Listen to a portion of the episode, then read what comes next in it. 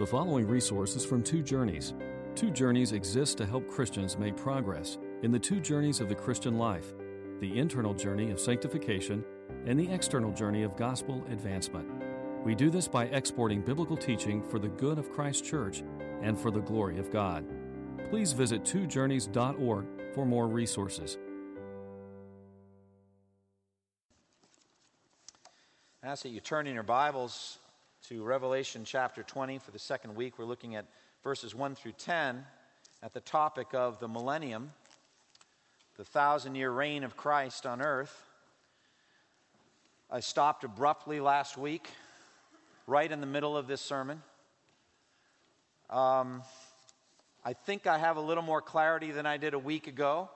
Uh, maybe I'll have a little more next week, but it'll be too late then because we're going to be going on to the next part of Revelation twenty. But I'm going to keep studying the millennium. My desire this morning, I was thinking about years ago when um, John Calvin wrote the introduction to his commentary to the Romans. And he was trying to argue why the world needed yet another commentary on Romans. That was five hundred years ago. And there have been five hundred years of commentaries on Romans since then. But there was a phrase he used that stuck with me.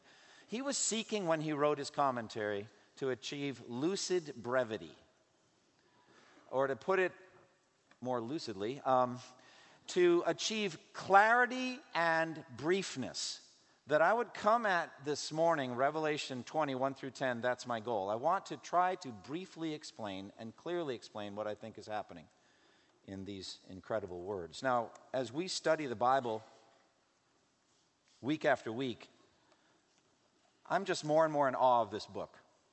I'm in awe of the Bible. It's a miracle. It's, it's a miracle. By any definition that you give, this is a miracle. This is an encounter with the living God. There is no human explanation for this book. It has predictions about the future in it that were made centuries before, and now they've been fulfilled. And so it's a supernatural book because it goes outside of nature. We don't know what's going to happen even tomorrow, James says. You don't know what will happen tomorrow. So how much more do we not know what's going to happen centuries in the future? But this book has told us, it's predicted the first coming of Christ. In, in great detail, the aspects of, of his genealogy, where he would be born, what his life would consist of, Uh, the specific prophecies that were given of the first coming of Christ. Miraculous, and they've been fulfilled now, all of them, in great detail. But now as we come to the end of the Bible, we come to the, the final book of the Bible, we come to the book of Revelation. It's a book unlike any other book in this library of books, which the Bible really is, sixty-six books, written from the mind of God through various authors at different times. But this book is unlike any others. Now, it borrows heavily, heavily on Old Testament uh, prophecies and Old Testament language. It's true, but it has a new word to say. And it teaches us details about the second coming of Christ and about the events that precede the second coming. And, and he has laid this out for us, and we've been walking through it now for months. We believe that this world is, is poisoned with sin, dying with sin. And it's going to take a cataclysm, or a series really of cataclysms, such as we can scarcely even imagine to, to draw out the elect, the chosen, from this horrible, sin-racked world and get us into heaven, into a new heaven, new earth in our resurrection bodies. It's a very painful, perilous journey, and we've been seeing that. And many of the things we've been studying from the breaking open of the seven seals through the seven trumpets, through the seven bowls have not yet happened. They've not, perhaps in some ways, even begun. Some general signs have happened, but they've been happening for twenty centuries now. Wars, rumors of wars, famines, earthquakes in various places. That's just been going on. But there are cataclysmic events that are recorded in Revelation eight and nine with the seven trumpets, in which the ecology of the earth is so ripped apart by the judgments of God. A third of the of the sea turning to blood, and a third of the sea creatures dying, and all of the green, a third of the green plants, and all of the grass burned up, and, and a third of the fresh water poisoned. And that's just the first go round. Then in the second go round, with the seven uh, bowls poured out in Revelation sixteen, we're told the entire sea turns to blood, and every living thing in the sea dies. We've not seen anything like that ecological disaster. These things are yet to come.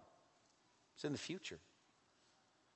And we've seen the reign of Antichrist, this terrible one-world ruler that comes and, and somehow takes over the levers of power of human government all over the world, militarily, is able to deceive and talk his way into power, and then he wields it in an overpowering sort of way, the Antichrist taught in Revelation thirteen, and the false prophet that comes along and makes the whole thing religious and makes this individual a god that people are worshiping.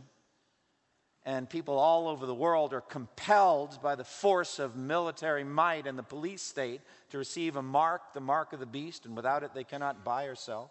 And most of the people do, and they do it willingly, and they worship the beast. And uh, God, through all of this, protects a remnant of his own, Jews who at last, finally, in the final act of redemptive history, will turn and see in Christ their Savior, their Messiah, their Son of David. At last they embrace him and they weep for him as for an only son, Zechariah says, and they come to him in faith. And Paul says in Romans eleven, and so all Israel will be saved.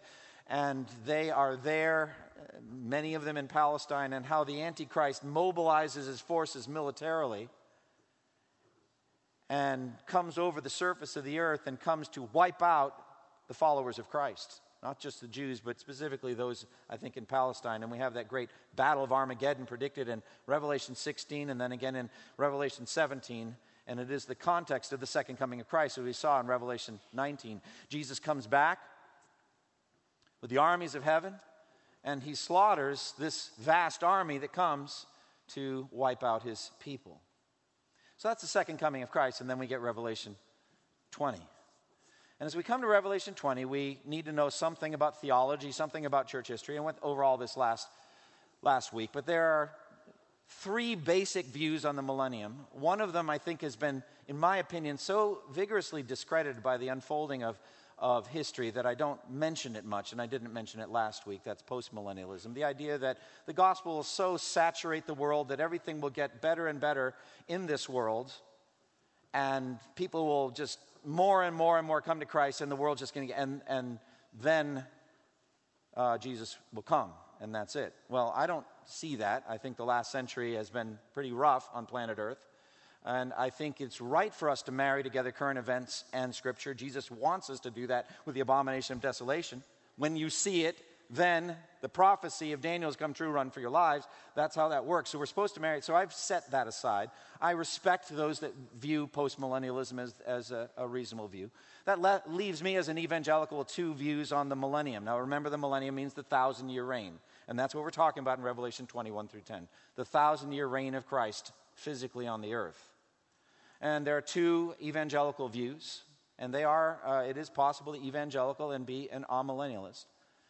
And the amillennial view teaches that, that Revelation twenty-one through ten, which you heard Richard read for us a moment ago, is just a recapitulation of what we've already covered in church history and the spread of the gospel and how Satan has been bound in some way, restricted to keep him from deceiving the nations so that the gospel can spread. And there's some... some weight to this, because in Matthew chapter twelve, uh, Jesus talks about the strong man. He says no one can plunder his house unless he first binds the strong man, then he can plunder his house. So our millennialism just would walk through and say, this is just talking about, about the spread of the gospel for a thousand years. And, and they would say, look, thousand's just a, a symbolic number. I mean, like when God says in Psalm fifty, I own the cattle on a thousand hills. It's like, is that literal? Thousand, it's not nine hundred ninety-nine, or is it one thousand one? Well, I'm thinking he owns the cattle on all the hills. I've not done a hill count, uh, but I'm thinking there's more than one thousand hills on earth. So I think we all just know that that's just a broad number. I, we're not trying to be literalistic, it's poetic. The question we have to ask, though, is, is the word, is the number one thousand spiritual or poetic in, here in this text? That's the question you have to ask. And... Uh, The exhortation I had from Herbert Rivera and others is, Pastor, just read the text and say what it says here. Just do that. So it's like, all right, he's bound for a thousand years. And so you would think that the text might, to some degree, be, you know, you could say innocent until proven guilty. I'm just going to take it that it's going to happen unless there's some compelling reason not to. That would lead you to the other view, which is the premillennial view, that Jesus' second coming happens pre, before the millennium. And so he returns with the armies of heaven. He destroys Satan's, uh, the Antichrist's army, slaughters all of them, vast carnage. And then he sets up his thousand-year reign on earth and reigns for a thousand years. And that's what these verses are describing, in part. Now, as I've studied these two different views, I commend them to you. You can continue to study them. I've said in a broad, general way, amillennialism does very well in the entire New Testament and not so well in Revelation twenty-one through ten. And premillennialism does not do very well in all of Paul's epistles and all that. It doesn't even seem to be in view, but it does a very good job of explaining these ten verses. Well, I'm a verse-by-verse expositor, so I guess I kind of have to be premillennial today. Because as I go through these verses, it's hard for me to explain it from the amillennial view. It, it's just a hard explanation. What do you mean by that? Well, look where it starts. I saw an angel coming down out of heaven, having the key to the abyss and holding in his hand a great chain. Verse two, he seized the dragon, that ancient serpent who is the devil or Satan, and bound him for a thousand years. He threw him into the abyss and locked and sealed it over him to keep him from deceiving the nations anymore until the thousand years were ended. And after that, he must be set free for a short time. Now, I say to you that the amillennial view does not have a good explanation for the details of those verses, specifically the word abyss.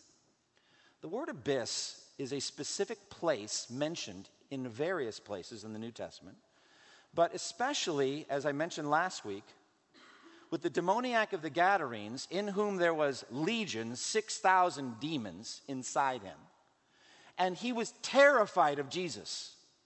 Now just stop for a moment. What does that tell you about Jesus? The six thousand demon legion is terrified of Jesus. And, and just a simple reading of Revelation twenty-one through ten, as you compare Satan and Jesus, do you not see the infinite gap of power there is between the two? Satan is nothing compared to Jesus. But anyway, with the demoniac of the Gadarenes, in Luke eight, they are terrified and they plead with Jesus. They beg Jesus not to throw them into the abyss before the time. Now, the amillennial view of the chaining of Satan is that it just has to do with evangelism. It has to do with missions. They acknowledge that Satan's out and about. They acknowledge that Satan is pro- uh, prowling around like a roaring lion seeking someone to devour. They acknowledge that we need to be strong in the Lord and his mighty power and put on the full armor of God because our struggle is against the devil and his demons. They know that. But they say the binding is really focused on the deception of the devil to keep him from deceiving people about Jesus. So when you share the gospel with a coworker, you sit down in the break room and you're sharing. If that coworker is elect and God's going to use you to bring that person to faith in Christ, Satan is going to be blocked, bound to some degree, from that interaction. And you're going to be effective, and you're going to actually be able to rescue them from the dominion of darkness and bring them over into the kingdom of light by the power of the Holy Spirit. That's the way they, and I say amen, that, I think that happens, but I don't think that's what the abyss is all about here. Would we say that at that moment Satan was bound with a great chain and thrown in the abyss as you're there um, in the break room sharing the gospel, or as missionaries are there and they learn the language and then they lead someone to Christ in East Asia or in Africa? The, the, Satan is with a chain in the abyss. Meanwhile, of course, he's prowling around like a roaring lion, but it's just a hard sell for me. I don't, I don't, I have a hard time accepting that exegetically. Remember what I told you, premillennialism does really well in a verse-by-verse exposition. If I were preaching First Corinthians fifteen right now, I'd have a hard time with premillennialism because I just don't see the millennium in anything Paul writes about the resurrection. It just isn't there. But I'm not doing First Corinthians fifteen. I'm doing Revelation twenty, so we're going to keep going. So I don't see it. I don't see Satan is bound with a great chain, thrown into the abyss, and it's locked and sealed over him so that he cannot deceive the nations. It doesn't seem like that's what's going on. So a more natural reading is that this is something that is yet to come. It, it, it hasn't happened yet. And if you accept that, then you're like, all right, So this is yet to come. Jesus is going to come back, and then he's going to start his thousand-year reign. You're going to start peppering me with all kinds of logistical and practical questions. And I'm going to be like, I don't know. I'll try to answer what it'll be like. Is it a kingdom? Yes, it is. Look at uh, what it says, verse four uh, through six. It says, I saw thrones on which were seated those who had been given authority to judge. And I saw the souls of those who had been beheaded because of their testimony for Jesus and because of the word of God. And they had not worshipped the beast or his image and had not received his mark on their foreheads or on their hands. They came to life and reigned with Christ for a thousand years. The rest of the dead did not come to life until the thousand years were ended. Do you see that at the end of verse four? They came to life, and what did they do with Christ? Reigned with him. Do you see that? That's a reign. That's a kingdom. So this would be called the millennial kingdom. Jesus is reigning physically on earth. That's the kingdom. It's right in the text. Now, before we get to those who are going to come to life and reign with him, we'll get to that in a moment. Let's just picture what it's like for Jesus doing that. What does he come back to? Well, I can't even put into words what planet Earth is going to be looking like when Jesus comes back to it.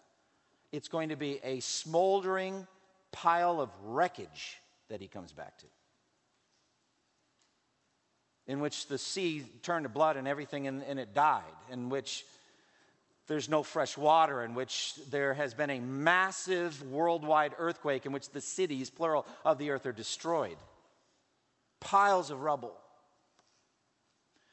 And so if you can imagine a massive rebuilding project, you've never seen anything like what Jesus would have to do to rebuild planet Earth. But he can do it, friends.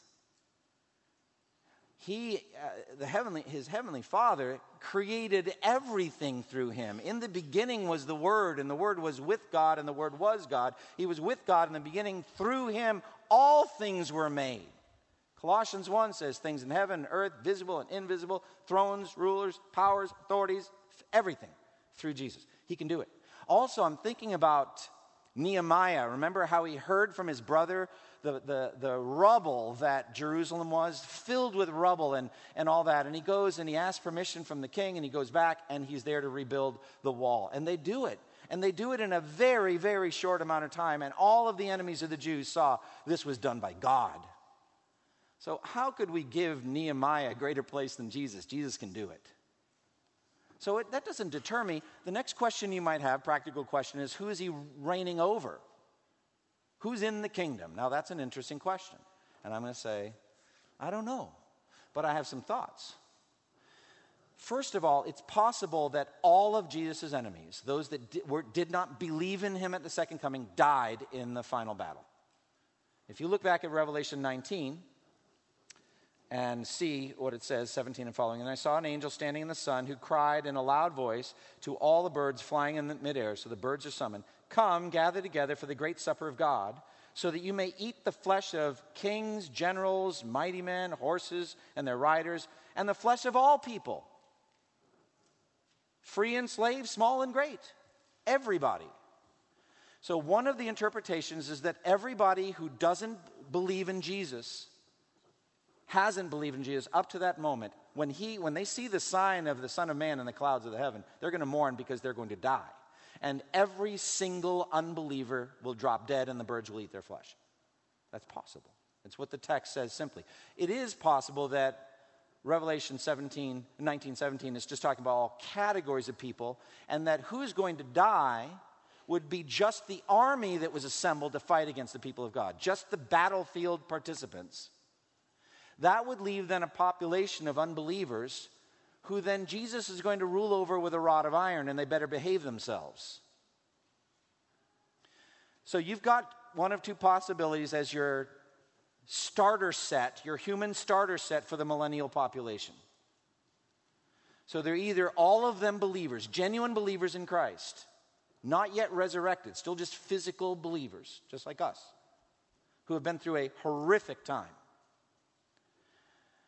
All of their enemies, all of Christ's enemies are dead. They're all gone. And now you have rubble-filled, smoldering earth and nothing but believers in Jesus and these that are going to be raised to reign with him. So that's possible. Or, or you have a mixed group, again, the wheat and the weeds still. But now Jesus is going to rule over them with a rod of iron. He's going to settle disputes between the nations. They're going to come to Zion, to Jerusalem, let's say, to have those disputes settled. If they don't obey him, they're not going to have rain in their land, Zechariah says. There's lots of other images, and I don't want to get into all that. But there's lots of images from the Old Testament of how, yeah, it seems like there's possibly a mixed population and people who are in or aren't and, and all of that. But I would prefer at this point to say they all die, and what you have left are just genuinely regenerate, born again, but not yet glorified believers. Many of them Jews, but I don't think that they're just Jews because it says that he can't deceive the nations anymore. And so I think there are Gentile believers too. They're not just Jews at that point. So you've got what's known generally as tribulation saints. They're converted during the final era of history, and they're there. And they're your, I'm not being disrespectful, but just they're your starter set human, humanly for who's going to populate the millennial kingdom. Now here's what's interesting. They will need to be ruled over. And if you look at verse four and following, let me read it again. I saw thrones on which were seated those who had been given authority to judge. And I saw the souls of those who had been beheaded because of their testimony for Jesus and because of the word of God. They had not uh, worshipped the beast or his image and had not received his mark on their foreheads or on their hands. They came to life and reigned with Christ for a thousand years. The rest of the dead did not come to life until a thousand years were ended. This is the first resurrection. Blessed and holy are those who have part in the first resurrection. The second death has no power over them, but they will be priests of God and of Christ and will reign with him for a thousand years. There is an amillennial interpretation of this. This is, this is just the martyrs in heaven who reign in heaven, absent from the body, present with the Lord. Well, let's set that aside. Let's zero in on the premillennial approach. These people are either everybody, all of the believers that have ever believed in Christ, including the, the martyrs, but who had died before that point. So the ones that are still alive, they're the starter set of the population. Everybody else is up in heaven, absent from the body, present with the Lord. Not just those who died in the tribulation, but everybody. And everybody is raised physically. We get our resurrection bodies at that point, and we sit on thrones, and we judge who? Well, you judge the not yet glorified, not yet resurrected believers. And though initially you say, why do you need thrones and judgments and all that? Well, here's, here's the whole thing. If you believe in the millennium, the thousand years, and you believe in the, in the starter set, et cetera, those folks are not yet glorified. They're believers like you and me with an internal sin nature. And they're going to get old, and they're going to die. And they're going to procreate. They're going to have children. Will their children be believers? Well, look at the advantage their children will have. There'll be no Satan to tempt them. Satan's locked up in the abyss. There will be no world evil system set up by Satan, where it says in First John, the whole world lies under the power of the evil one. He's gone, and the world system he set up is gone. They'll all of them have godly parents, and they will have Jesus reigning physically on earth in a glorified state there. And they'll have these resurrected people sitting on thrones to help them come to faith in Christ, et cetera. But here's the amazing thing. Not all of them are going to be believers in Jesus. And not all of the grandchildren are going to be believers in Jesus. And not all of the great-grandchildren and great-great-great-great-great-grandchildren. It says in Isaiah sixty-five, if that's describing millennial life, if you die at one hundred, we're going to think you died early. So let's imagine they, they die at, at one twenty-five or one fifty. So you're going to get from seven to ten generations during the thousand years. So not all of the great, great, great, great, great, great, great, great, great grandchildren are going to be believers in Christ. So these are going to, these resurrected, glorified saints are going to sit on thrones and judge the population and settle disputes under Jesus. Now, I'm thinking it's got to be a narrow set of people. Why? Because I think the gospel's done very well over the last twenty centuries. I think Revelation seven says there's a multitude greater than anyone could count from every tribe, language, people, and nation. Friends, that's a lot of judges. Imagine you're part of that remnant that survived the, you know, at the second coming. And you've got like a ten to one ratio of resurrected, glorified people in front of you judging you, and you guys are bringing up the rear. You know what I'm saying in terms of sanctification and holiness? It's an interesting dynamic, and I really can't resolve it. Actually, if I keep talking about it, I might talk myself out of millennialism right now. But at any rate, you've got glorified, resurrected believers who have arrived. I mean, they have arrived. They are perfect, they never sin, and they will judge those that are struggling and muddling through. I'm thinking if that's literally going to happen, you're going to have a narrow set. You don't need hundreds of millions of them. And so what the text says is specifically who it is that's raised. The souls of those who have been beheaded because of their testimony for Jesus and because of the word of God, beheaded, and they had not worshipped the beast or his image and had not received his mark or their foreheads on their hands. So they lived during the time of the beast. They had the possibility of, of receiving the mark of the beast, but they didn't, and they paid for it by being uh, beheaded. So there's a very small group there, and they are given an honor, really. They're given a privilege of this early resurrection and be able to reign with Christ physically on earth.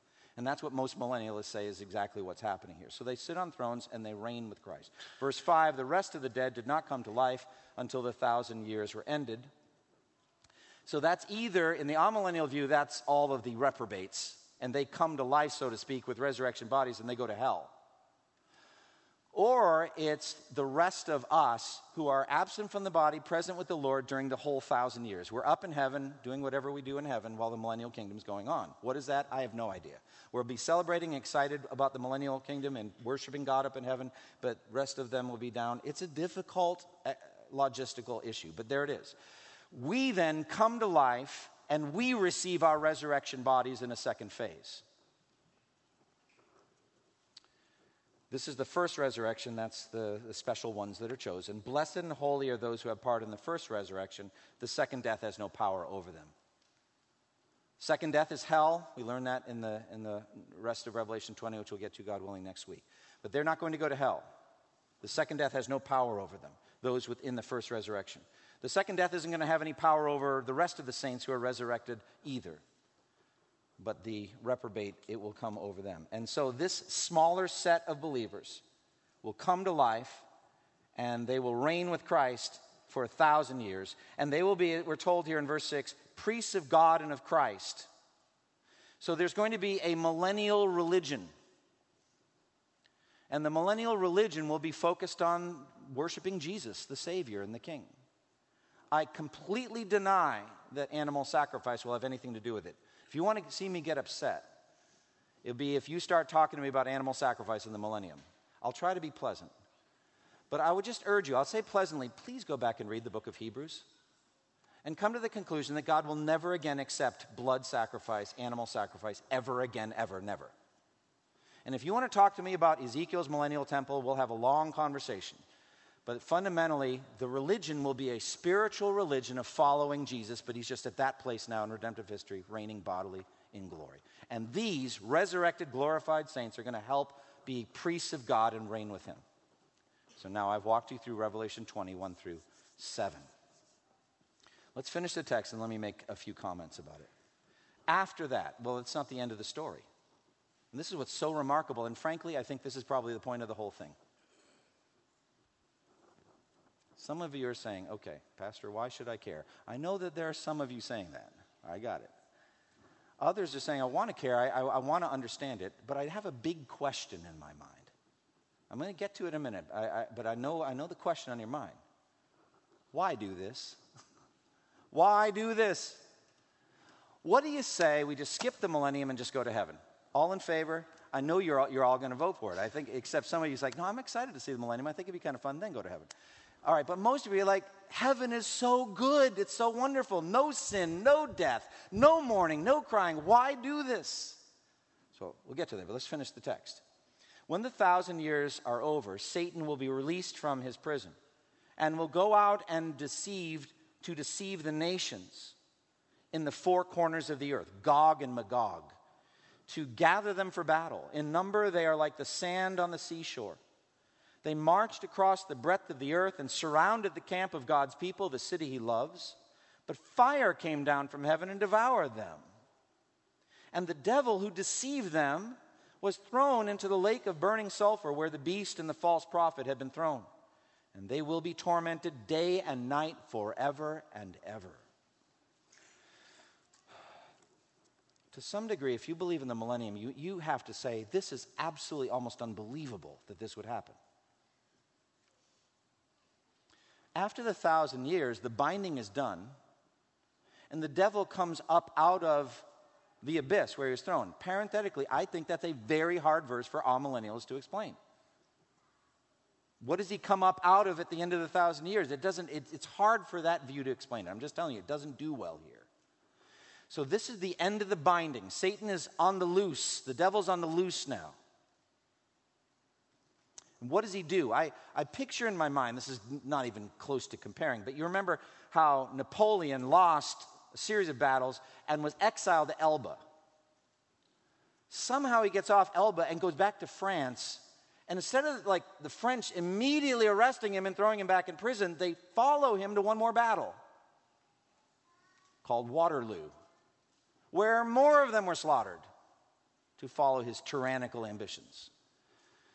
This is a much bigger version of that. He's been exiled for a thousand years, locked up in the abyss. He comes out and he says, all right, who's with me?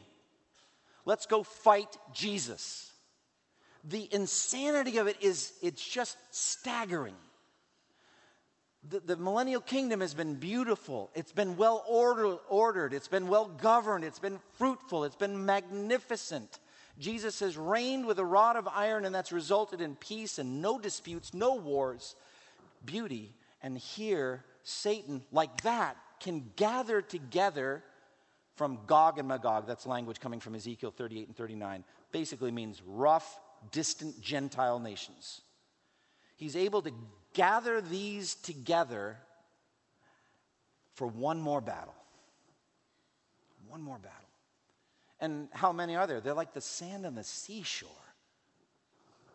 It's tragic. And so they come across the breadth of the earth, and they're coming to the camp of the people that God loves. Many think that's Jerusalem, but whatever, they're coming somewhere, and they're coming to attack the people of God one more time. There's very little described about this, very little that we know about it. Just, it's pretty obvious who wins. Fire comes from heaven and burns them up, and that's that. You remember the story in Second uh, Samuel, I think it is? No, no, Second Kings, Second Kings, where, where a wicked king goes to arrest Elijah the prophet, remember, and he's up on a hill. And the guy shows up with fifty men, and he's like, oh, man of God, come down. Remember that? And uh, he says, if I'm a man of God, may fire come from heaven and burn up you and your fifty men. Bang! They're dead. Remember? And then things happen in threes in Second in Second Kings. So second king with his, or second captain with his fifty comes and says, oh, man of God, the king says, come down. Well, if I'm a man of God, may fire come down from heaven and burn up you and your fifty. My favorite guy's the third guy.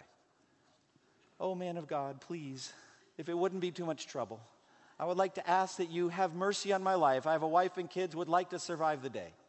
And Elijah goes with him and gives the king a prophetic message that he's going to die, and he dies. That's Elijah. This is Jesus. Well, you don't come after Jesus.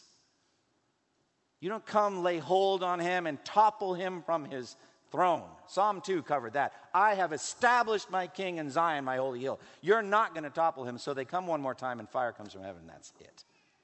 It's the end. It's the end of rebellion on earth.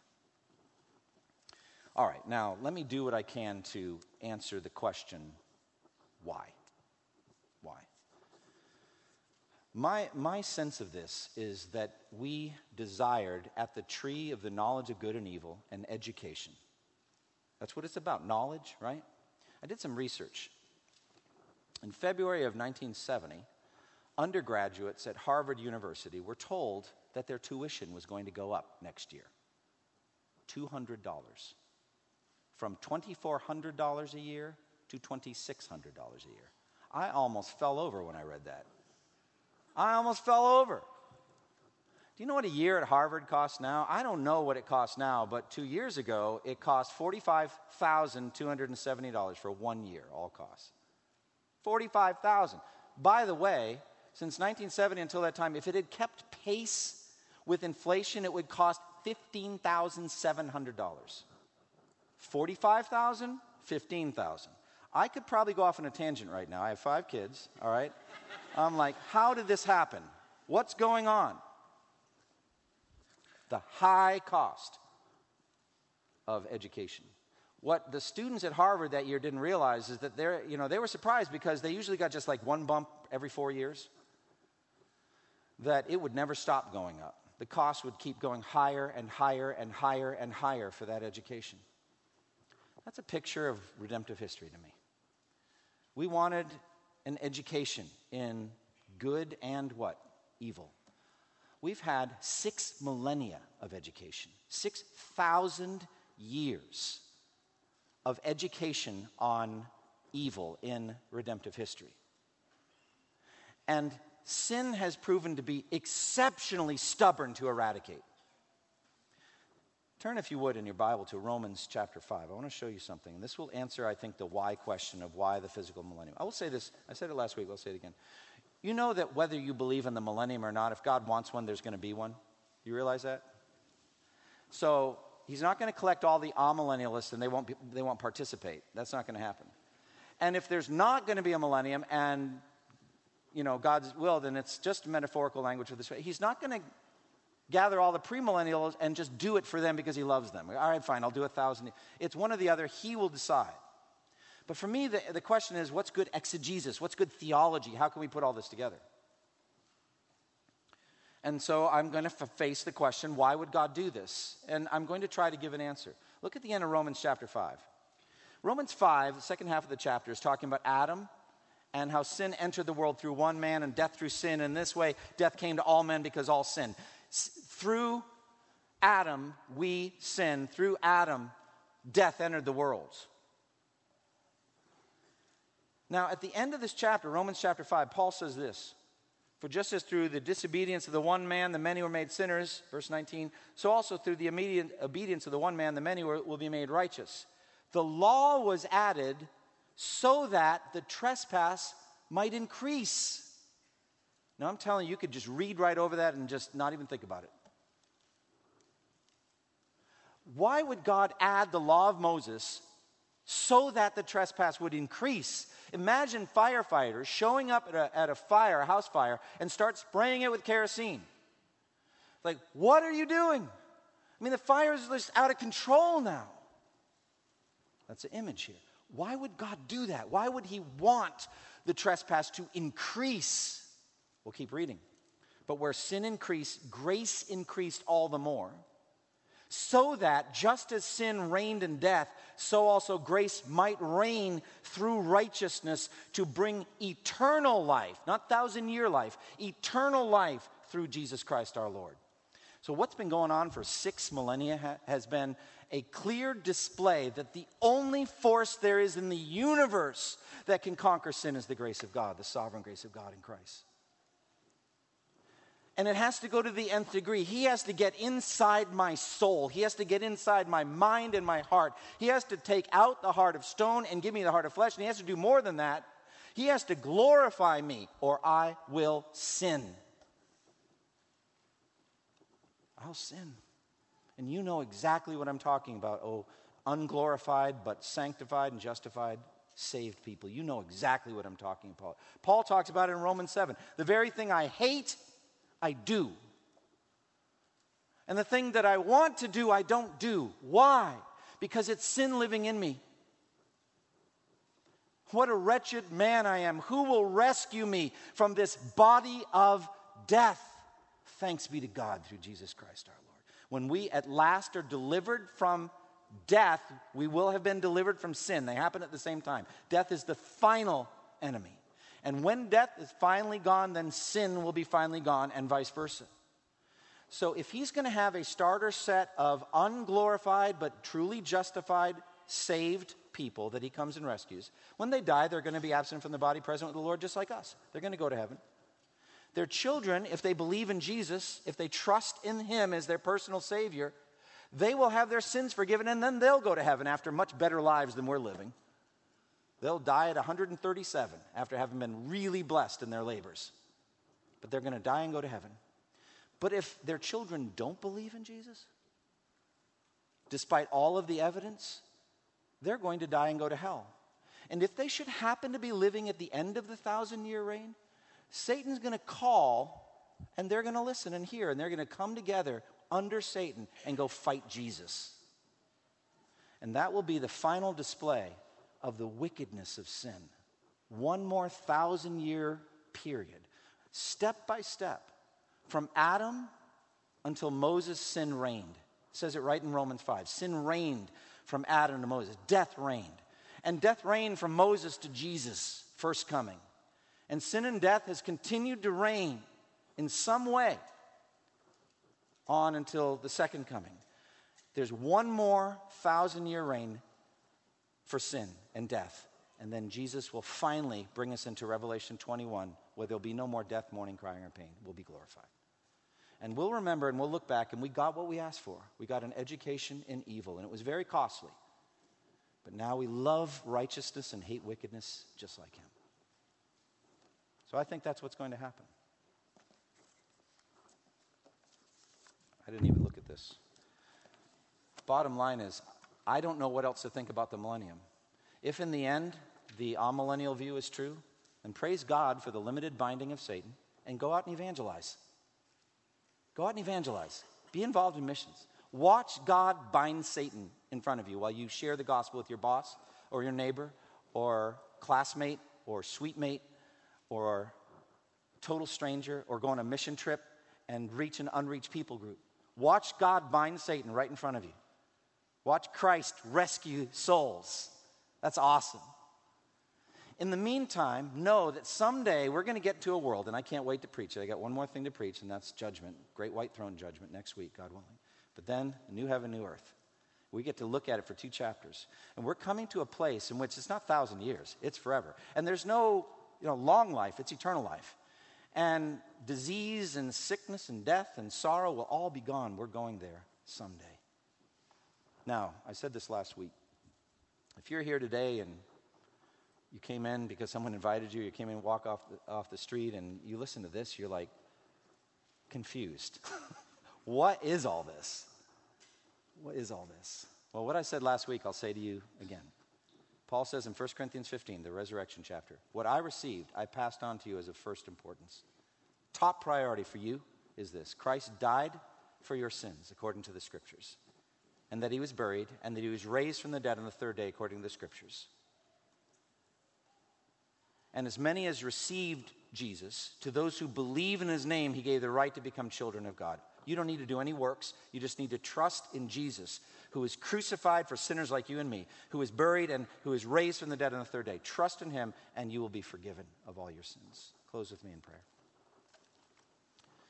Father, we thank you for the two weeks we've had to look at this difficult topic. It's not easy to understand the millennium. It's not easy to understand all of the ramifications.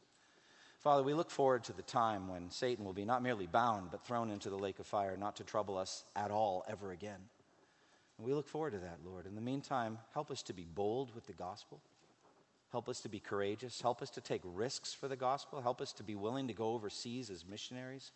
Help us to be willing to walk across the office to a cubicle and talk to somebody who, who's maybe a new employee at the company and, and introduce ourselves. And, and very soon in the conversation say, I'm a Christ follower. I'd love to talk to you more about the Lord or invite you to my church. Well, Lord, help us to be bold in, in, in witnessing at, on college campuses right around here at Duke and at U N C and N C State and Central. And just help us to be involved in seeing people cross over from death to life. Help us to be bold. We thank you for these things, the things we've learned in Jesus' name. Amen. Thank you for listening to this resource from two journeys dot org. Feel free to use and share this content to spread the knowledge of God and build his kingdom. Only we ask that you do so for non-commercial purposes and in accordance with the copyright policy found at two journeys dot org. Two Journeys exists to help Christians make progress in the two journeys of the Christian life, the internal journey of sanctification and the external journey of gospel advancement. We do this by exporting biblical teaching for the good of Christ's church and for the glory of God.